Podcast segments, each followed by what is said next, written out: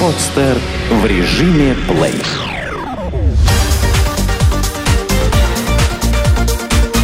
Банк.ру. Информационный дайджест. Куда вложить деньги на случай кризиса?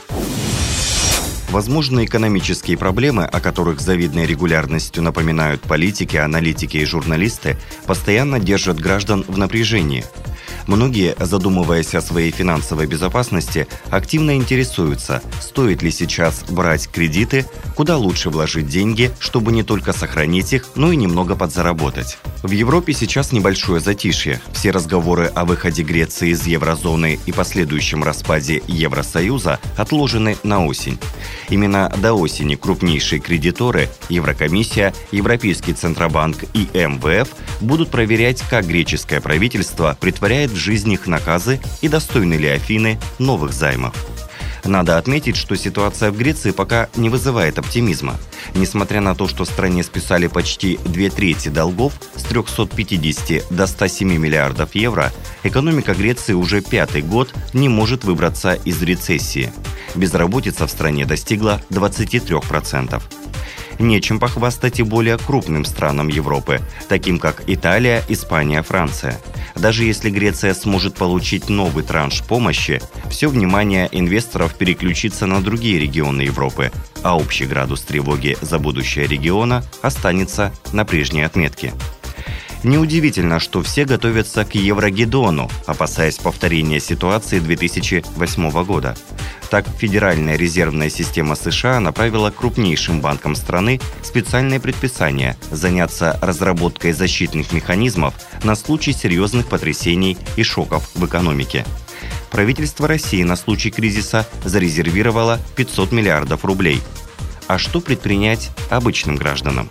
Аналитик брокерской группы IT Invest Prospect Александр Наумов считает, что оптимально купить наличные доллары в банке и разместить их на хранение в депозитарии банка. По его словам, это надежно и удобно. В любой момент можно снять наличные, перевести средства на карту или на брокерский счет. Золото, облигации, акции и недвижимость в валютном эквиваленте в случае кризиса будут дешеветь, просто с разной скоростью.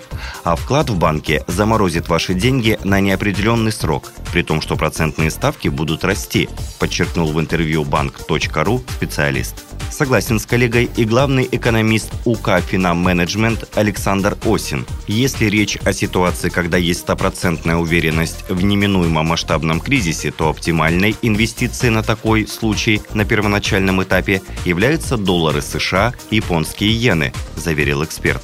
На последующих этапах кризиса, как полагает специалист, при усилении рисков распада мировой финансовой системы за счет ускорения инфляции, оптимальным вложением будут являться золото, сырьевые и земельные активы, сырьевые валюты, в том числе российские рубли. Зам руководителя отдела по работе с клиентами ИК первый доверительный управляющий Александр Юркевич составил несколько вариантов инвестиции в случае сбалансированно-консервативного отношения к риску. Так, если сбережений до 100 тысяч рублей, то эксперт советует положить их на банковский депозит. Если будет финансовый кризис и ценные бумаги упадут в несколько раз, как это было в 2008 году, то половину из них можно будет вложить в покупку наиболее ликвидных акций первого эшелона, например, Сбербанка, сообщил банк.ру Александр Юркевич. При наличии сбережений до 500 тысяч рублей часть денежных средств, около 60%, положить на банковский депозит.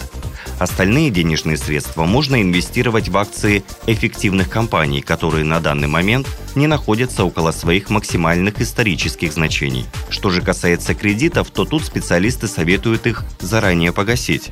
Если такой возможности нет, то необходимо сделать хотя бы небольшой запас в размере 3-4 ежемесячных платежей. Данная страховка нужна на случай возможных перебоев в доходах. Что выгоднее – паевые фонды или банковские вклады? Банковские вклады редко радуют хорошей доходностью, поэтому в поисках высоких прибылей инвесторы обращают свой взор на паевые фонды. А много ли они зарабатывают и стоит ли идти на риск ради такой доходности? Во главе паевых фондов стоят профессиональные управляющие, которые грамотно инвестируют деньги пайщиков согласно общей стратегии фонда. Если стоит цель заработать как можно больше денег, значит вкладывают в акции. Если не только заработать, но и сохранить, то на вооружение берутся облигации. Сами управляющие кровно заинтересованы в том, чтобы инвестиции пайщиков росли, ведь они с доходов получают и свой процент.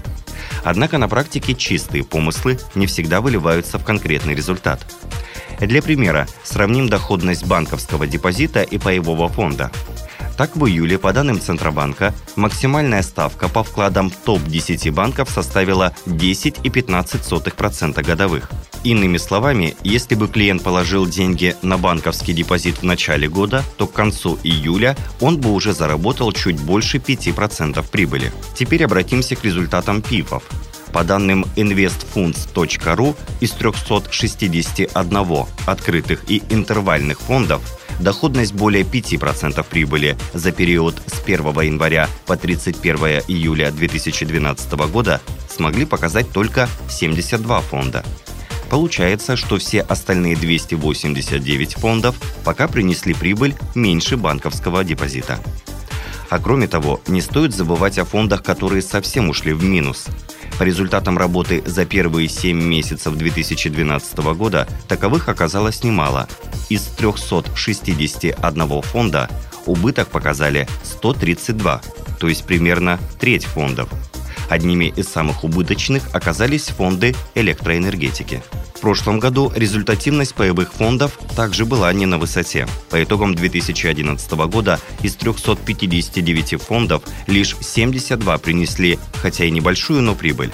Остальные 287 открытых и интервальных фондов ушли в минус. Специалисты плохие результаты фондов связывают со сложной экономической обстановкой в мире.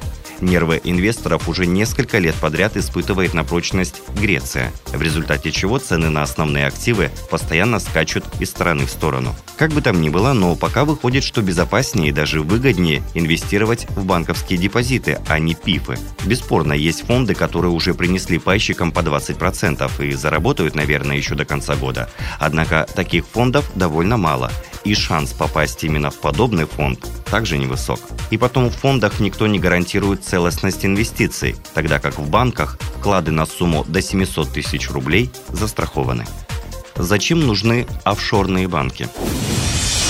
Согласно недавнему исследованию организации Tax Justice Network, в офшорных банках богатые граждане спрятали более 21 триллиона долларов, что равно сумме ВВП таких стран, как США и Япония. Чем же так притягательны офшорные банки и насколько они надежны? Начнем с самого термина «офшоры». Это определенные районы или даже целые государства, которые завлекают иностранные деньги путем предоставления максимальных налоговых льгот. Известные офшорные зоны – это Багамские острова, Гибралтар, Люксембург, Кипр, Белиз, Сейшельские острова и другие – так, чтобы открыть фирму в офшоре, достаточно заплатить несколько тысяч долларов за ее регистрацию и больше не беспокоиться об уплате налогов. Также владельцы офшорного бизнеса не просят вести бухгалтерию, его не тревожат аудиторы, и при всем этом он еще сохраняет конфиденциальность, поскольку номинально фирмой управляют совершенно посторонние люди. Для обслуживания операций данных фирм, собственно, и создавались офшорные банки. Правда, требований к ним больше, чем к обычным компаниям. Им необходимо получать лицензию, ежегодно сдавать в местный Центробанк копии финансовых отчетов, балансы прибылей, убытков. В некоторых офшорах власти даже требуют страховать депозиты клиентов. Банки в отдельных офшорах не платят налоги, что позволяет им привлекать депозиты по максимальной ставке. При этом не стоит думать, что в офшорах работают лишь банки с сомнительной репутацией. Это не так. Здесь можно найти филиалы известных кредитных учреждений, которые работают достаточно длительный срок, имеют рейтинги ведущих агентств и высокую надежность. Кроме того, Международная комиссия по финансовым операциям FATF следит за банками, которые используются для отмывания денег или других незаконных махинаций, и активно с ними борется. Открыть счет в офшорном банке может любой гражданин, и для этого вовсе не обязательно посещать офшорную зону. Достаточно обратиться к различным посредникам. Процесс открытия счета займет от 2 до 7 дней. Из документов понадобится паспорт, а также документы, подтверждающие ваше постоянное место жительства. Счетом можно управлять через интернет, электронную почту или по телефону. Сделано на podster.ru Скачать другие выпуски подкаста вы можете на podster.ru